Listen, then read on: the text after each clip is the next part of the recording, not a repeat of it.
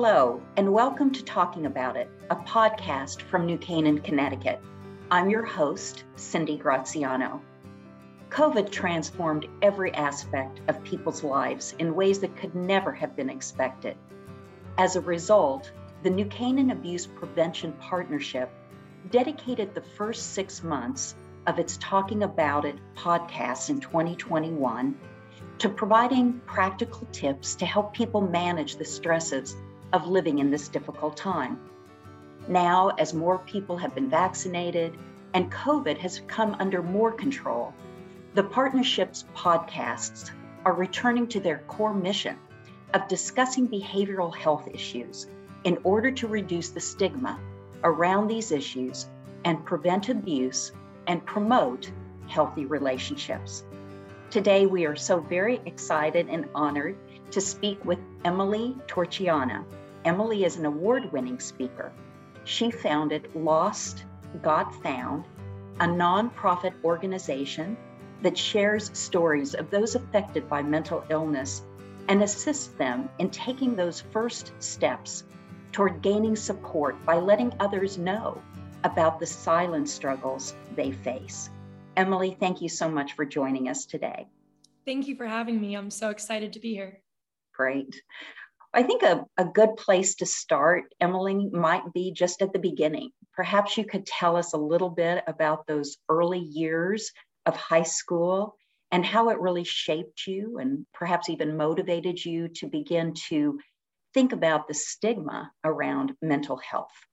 Sure. So, growing up when I was a young child, mental health wasn't something that was talked about in my family. Um, no one in my family struggled with mental illness.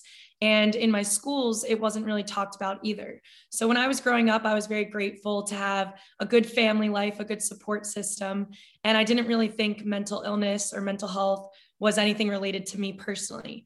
Um, when it came time to get to high school, though, I started to struggle with my mental health. And I didn't realize it at first because I didn't have that background knowledge of mental illness and being educated on it. I went in that first day of school being completely insecure, very shy, and not myself, um, which I think is pretty normal for high school for everyone. But over time, I realized more and more that I wasn't feeling like myself. I wasn't feeling like I was confident. I, I didn't know who my friends were. And within the first few months of school, I did develop a friend group um, at my high school. And so we started to hang out. They invited me to different parties on the weekend, and I would go. Um, and it became to be New Year's Eve of my freshman year. I went onto Facebook, and what I saw was there was this Facebook account that was created. It was completely anonymous, so I didn't know who started it but it was made to completely make fun of me and share things about me, share rumors about me, um, terrible comments like you're ugly, you're fat, you should go kill yourself. I just mm-hmm. didn't know who to tell because I didn't want my parents to see it and freak out. So I just kept it all inside. Um, so the cyberbullying that was happening, I wasn't aware that I was a victim just because I hadn't learned enough about cyberbullying and mental illness. But over the months of this Facebook group gaining traction and gaining support and strangers starting to comment terrible things about me and me not knowing who was doing it it completely like depleted my self-esteem. I didn't know who my real friends were at school. Um, and then i found out that the group of girls that i had become friends with was the group that had started the account. Um, so that was a really big hit to myself as well because these people I thought were my friends were the ones that created this and never really wanted to be my friend. It was all a joke to them but this profile that started out so small gained so much traction and completely ruined my reputation and completely ruined the way I viewed myself. Um, and so during this time, I did share with one person that I was struggling with this, and it was my best friend, Julia, who was a year younger than me. So I was a freshman in high school, and she was in eighth grade at the time. And I mm. shared that there was this account. I didn't know if I should tell my parents because there were rumors about me saying I was sleeping around with all these guys. And at this point, I had kissed maybe one boy in my life. So all these things were being said, and I was so confused. So I told Julia, and she was like, You really need to tell someone what's going on. This is not okay. And you need to share this with your parents or the school. A week after I shared that with Julia, I got a phone call from her mom saying she was being airlifted to the Children's Hospital of Philadelphia. Um, they had found a malignant tumor on the back of her brain. So it felt like this one person that I had kind of taken off this mask of acting like everything was okay um, was now fighting for her life against cancer. Meanwhile, I was contemplating ending my life. So it was a really difficult time for me because not only did I feel like I had to suppress everything I was feeling, but even more so now with Julia struggling with cancer because I didn't want my parents to think there was something wrong with me, that they should focus their time on me. I just felt like a burden because what she was dealing with seemed like such a bigger thing. Um, so, unfortunately, a year later, she lost her life to cancer. And that was the day that I attempted suicide. Um, and it was like the darkest time in my life because I hadn't reached out for help and it had just gotten to be too much where I just felt so alone. Has social media exacerbated that feeling of loneliness? You know, social media is to help us connect, and yet it can do just the opposite. Tell us a little bit about that. Yeah, I would say it's a twofold. Like, I think social media can be great in so many ways to connect you with people on different parts of the country. If you have family, um, a lot of my family members connect with me in that way. So I see the good in social media for sure, but I also do, and I have experienced the negative, which is that completely isolating feeling. Um, feeling like everyone hates you. And, and it's not the case. It wasn't everyone in my school that hated me. But social media makes you feel that way because when you see that these classmates that you're sitting next to and you think you have a good relationship with are just liking a post that says something awful about you, you just start to question if everyone feels that way. And so I felt like during that time in high school, I was walking around almost, there's this psychology term called the spotlight effect. And I definitely felt that where I felt like I was walking in the halls thinking, oh, everyone hates me. Everyone wishes I were dead. Everyone thinks I'm ugly and have no friends. And after I graduated high school and I learned more about my classmates, a lot of them didn't even know what was going on, but it just mm-hmm. felt that way from the isolation that it provided me during that time. So, you mentioned this was a very, very dark time for you. Talk to us a little bit about how you started to find your way out of that dark time. After I attempted suicide, my older brother, he and I went to my parents and shared what was going on at school.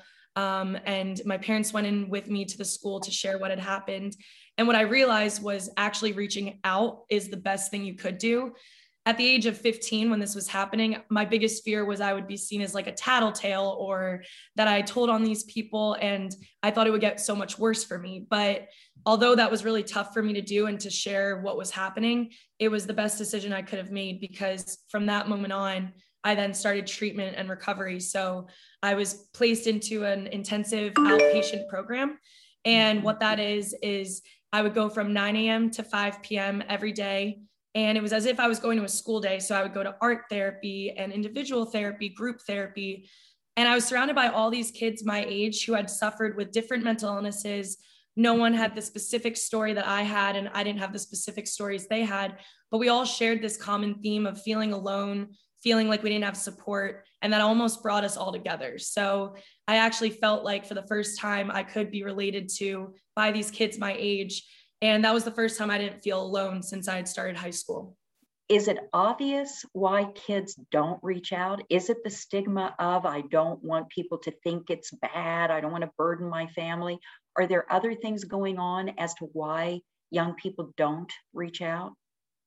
So in my situation, I was like, okay, I'm being cyberbullied, but someone over there, their parents just got divorced, and I can't imagine how difficult that would be. So I think mm. it's that you think that you should be able to handle it all on your own and think that you're weak for reaching out for help. But I do truly believe that the most strength you can show is to admit that you need help and to seek out that help. Were you given a disorder or mental illness diagnosed in a certain way at that time? I was having um, PTSD flashbacks, terrible nightmares. And at school, it was interesting because if I saw that two students were whispering in the corner of the hallway, going back to that spotlight effect, I automatically thought, oh, they must be talking about me and getting this severe anxiety when they probably weren't even talking about me. But the PTSD symptoms made me feel that way. Um, so it actually made me feel less alone, knowing there was a reason of why I had been feeling this way, and it was called PTSD. Um, and at the same time, I was shocked that cyberbullying could cause this disorder. So disorders can be either biological or environmental. And so mine was diagnosed because of my environment through the cyberbullying. So, as you've gone through this journey, now we're through high school, and it sounds like you got the support, you got to be better educated on what was going on and understanding it a little bit, and you go off to college. So, tell us about your overall experiences at college and how it reinforced your confidence. Um, so, I really didn't share with anyone outside of my therapist in college um, my freshman year any of my history with the suicide attempt or the outpatient therapy or my friend dying because I didn't want to be labeled again with the stigma as, oh, that girl is like crazy or she's psycho. And that was the way I felt. So I just wanted to keep it all inside and act like I was this confident, outgoing girl. Um, so my sophomore year, my counselor asked if I wanted to share about my story on the campus at that point i was student body secretary. So her thought process was if we have someone that's involved on campus sharing about their mental health then maybe others will feel comfortable um, sharing about their own. So i decided to do it and an email was actually sent to the whole school and all my faculty that i'd be giving this talk. And i felt this mask of hiding that i was okay just completely coming off. And i was really scared. Again going back to that stigma of mental health, I was like, what if all these friends I have are now going to think I'm crazy? But that day, the room was filled with people. And I really didn't take that as a compliment to me, but a compliment to the fact that people want to talk about mental health and people relate to the topic, but everyone's kind of scared to talk about it. So after I'd finished sharing that day, there were a bunch of people that were waiting to talk to me after and share about their own stories. And it was the first time since the outpatient program that I realized I wasn't alone and I don't have to be in a treatment program to notice that. I can be with my classmates or girls in my sorority sharing their stories. A guy on my bas- on the basketball team at school shared his story and it was these normal looking people that I realized like mental health isn't people that are just crazy. It's people that are in your everyday life and they're just struggling with these really real things. So from that day on, I started to share about my own story at different schools locally, and I'm just very grateful that over time it started to spread around the country where I could start speaking at schools. Because my goal is with every time I share my story, I want that child or that teenager or that student that felt the way that I had felt to know that there's not they're not alone and that they can get the help that they need. Right. Well, and it just goes to show what you've underscored as well is that this is a journey. It isn't a chapter and then you're done with the book every experience is going to bring you through some experiences that reflect you back to where you were or that vulnerability. So it's a good lesson for all of us to remember that mental illness really is a journey for all all of us. So you come out of college, you're feeling confident, you're speaking out on this you did you go to work immediately after college or were you doing some other work before you went into the workforce? So my senior year of college at this point i had been speaking at different universities and high schools. And what i found was that every time i shared my story others were willing to share their own stories so i kind of had this idea that i wanted to share these other people's stories on a platform on a website. And there's this account on instagram called humans of new york. This guy goes around new york city and takes photos of individuals and shares a little bit about their life. And i just found that to be so cool. I think it's awesome when you can learn something so vulnerable about a stranger. It just connects you as a human being. So i wanted to take somewhat of that idea and inspiration and cater it towards mental health. So i started to ask people on my campus if they'd be willing to have their photo taken by my friend who's a photographer and then that they would be willing to share their story with me and have it published on this platform that was my website at the time as well as on Instagram. So it felt like it was just naturally gaining this traction of more and more stories of people willing to be vulnerable and share. And so it stopped from just being my college, but to the Charleston community. Then it started to be other communities in South Carolina, then other cities wanted to share about their stories. So they were submitting their photo rather than having us take it for them.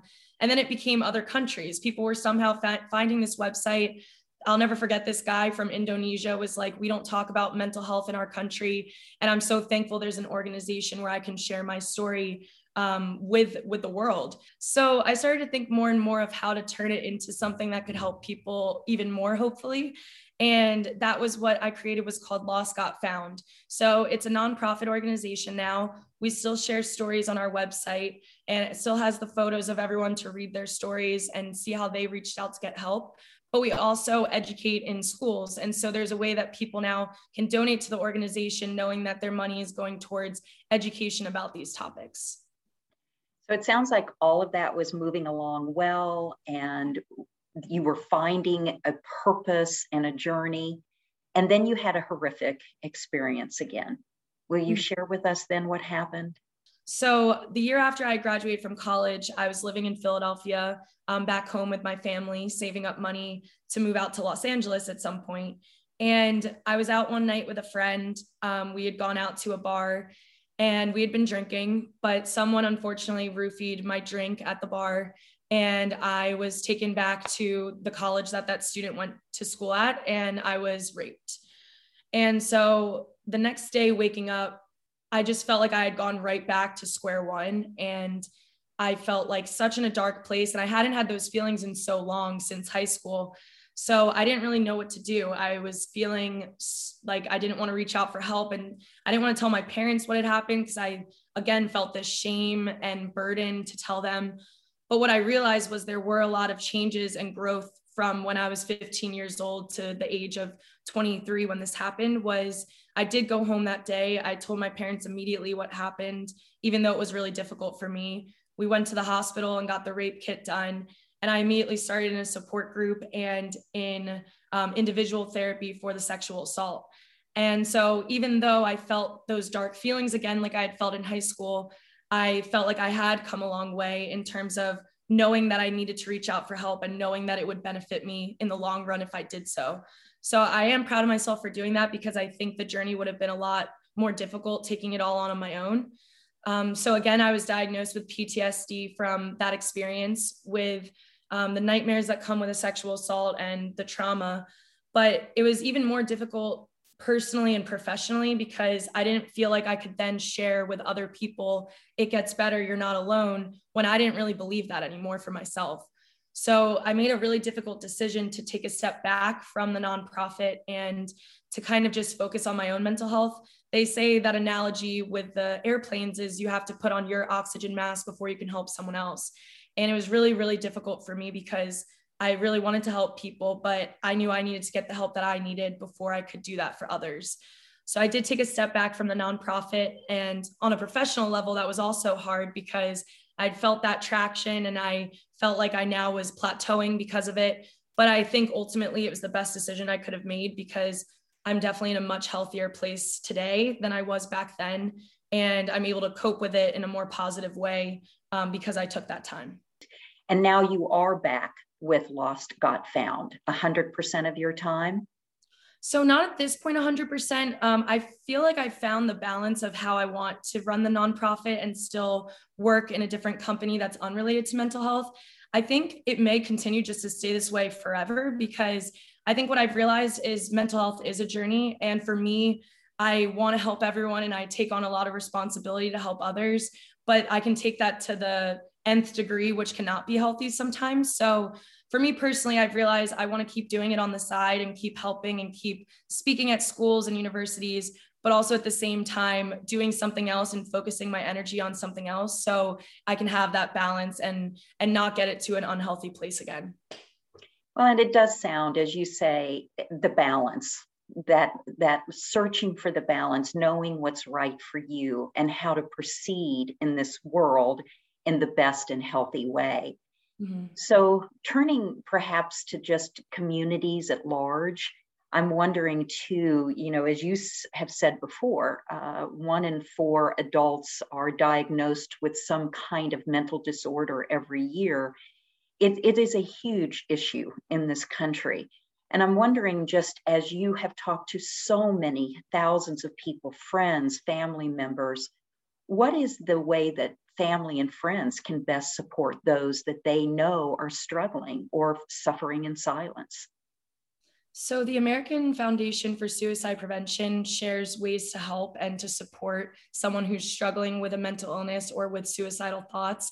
And the main thing is that you're just there to listen and to be supportive and non judgmental. Some of my closest friends do not suffer with a mental illness or struggle with their mental health. But the reason that there's such a good support system to me is because they don't act like they have to understand everything I'm going through. So when I share what I'm struggling with, they don't have to say like oh i know exactly how you feel but rather they're like i hear you. I understand why you would feel that way. Can you tell me more about that? And they're just there as a support and they're listening and they're not judgmental about it all. And that's really the best thing you can do as a parent or as a family member or friend. You don't have to understand exactly what that person's going through but more so being there and walk along that journey with them as they're figuring it out. And there's another um, myth about suicide, which is if you ask someone directly if they're thinking about suicide, people think that's going to lead them to attempt suicide. But it's actually the opposite. If you directly say, Are you thinking about suicide? Are you contemplating suicide? It'll actually more so recognize the person will want to reach out for help and they'll say something like, Yeah, maybe I am. And I think I do need help. So don't ever be afraid if you're a support system to ask those difficult questions because for me personally in high school, I so desperately wanted my parents to know that I was struggling. But because I put on that front of like, oh, I'm okay. And my parents just thought I was a typical teenage girl wanting to be in her room all the time. They didn't know that it was as significant as it was with what was going on. So if I if someone in my class or if someone at home had just said, "Are you okay?" I think I would have broken down crying and said, "No, I'm not okay and I really need help." But it's because I wasn't really asked those questions that I then felt like I was a burden to others and I kept it all inside. Mm, it's a great insight. And I think as we think about this great talk that you've provided us with, there are some great strategies, whether you're suffering right now with what you believe is an isolation feeling or a sense of no one understanding or I can't fit in, or for those who are observing someone like that. So, to recap a bit, it sounds like if you're in a position to ask questions, do so, but be sure you're listening. And of course, a primary uh, message that you're delivering is that if you are suffering, reach out to others. Are there three or four other really good points that are, are critical for anyone listening today that is feeling isolated, lonely, fearful, what are those things that we need to reach out and say to them? Well, the first thing I wanted to touch on um, before answering your question was I think also if you're a support system to someone that's struggling, don't take on all of that on yourself as well. I think what was difficult for me in high school was I didn't want the help at, at first. And so the person has to want to get the help themselves for the support system to be able to help because a lot of times in my talks i'll have students come up and say i know my friend is struggling but they're refusing to go seek out help. I don't know what to do. Or a parent will say i've tried to put my child into therapy. They're not listening to it. They don't want the help. And you start to put the burden on yourself as the support system of i'm trying all i can to help this person and they still don't want it. So um, it's a very hard pill to swallow to understand that the person has to want to get the help. But you can just continue to be there as a support system and to continue to say i'm here for you while you continue on this journey. But you can't force someone into it. So they have to want it and don't put on that burden all on yourself if you are the support system. First and foremost i would say and i know that you shared this therapy is number one. If you can afford therapy or you can find it through your insurance or free therapy i think that is the ultimate part of recovering from a mental illness or dealing with it in a positive way. I would say joining different organizations or getting involved. There's all these different coping skills. Um, one category is physical, um, and one is being more attentive and meditation. One spiritual. There's different categories, and so each person's different. I'm I can't say exactly what would help every single person, but for me personally, my physical health really helps my mental health. And then finally, I feel like even if you're not reaching out for support for your mental health specifically, just reaching out in general, not isolating yourself. Um, and if you don't feel like you can share with your family members or friends what you're going through, there's all these different hotlines you can reach out to. After the sexual assault, I reached out to RAINN. It's an organization that's 24 7 support and confidential. they're the ones that got me in contact with the hospital for the rape kit and they got me in contact with my support group. So even if you don't feel like there's anyone in your life specifically that can help you, there are always other individuals that are there to help. Great. Well, we appreciate so much you taking time, Emily, out of your very busy schedule to share your really incredible journey and the journey you continue to stay on and the need for all of us to continue to talk about it your thoughts around how whether you're sad or fearful or lonely or, or struggling in some way that you're feeling left out they're really life changing for people who are listening. And we appreciate you and your work and your vulnerability and your nonprofit to help break the stigma of mental health discussion. So thank you so much for being with us today Thank you for having me. And, and the way that I like to end all my talks, if you wouldn't mind if I could end Please. my last statement with this, is so if there's anyone listening today and you are struggling with what I've gone through or the other individuals that have shared their stories have gone through, I just want you to know that you're not alone and that you do have a purpose. You're alive for a reason. And nothing would be the same if you didn't exist. Um, it's not weak to ask for help, it takes strength to realize that you need help. And so I hope that you'll do that if you're listening today. Thank you. Thank you so much, Emily. And to our listeners, if you or anyone you know needs to talk to someone right now, you can text HOME, H O M E, to 741 741, where there is 24 hour support. Talking About It is a community production from New Canaan, Connecticut, created by the New Canaan Abuse Prevention Partnership, Dee Dee Bartlett founder, and dedicated to preventing abuse and promoting healthy relationships. Hosted by Cindy Graziano and produced by Robert Doran, the series is supported by the New Canaan Community Foundation and more than 40 organizations in the New Canaan area. If you or someone you suspect is in crisis, call the National Domestic Violence Hotline at 1 800 799 7233 or the Suicide Prevention Hotline at 1 800 273 8255. To learn more about the subject discussed today and resources on all our podcasts, visit our website at talkingaboutit.org.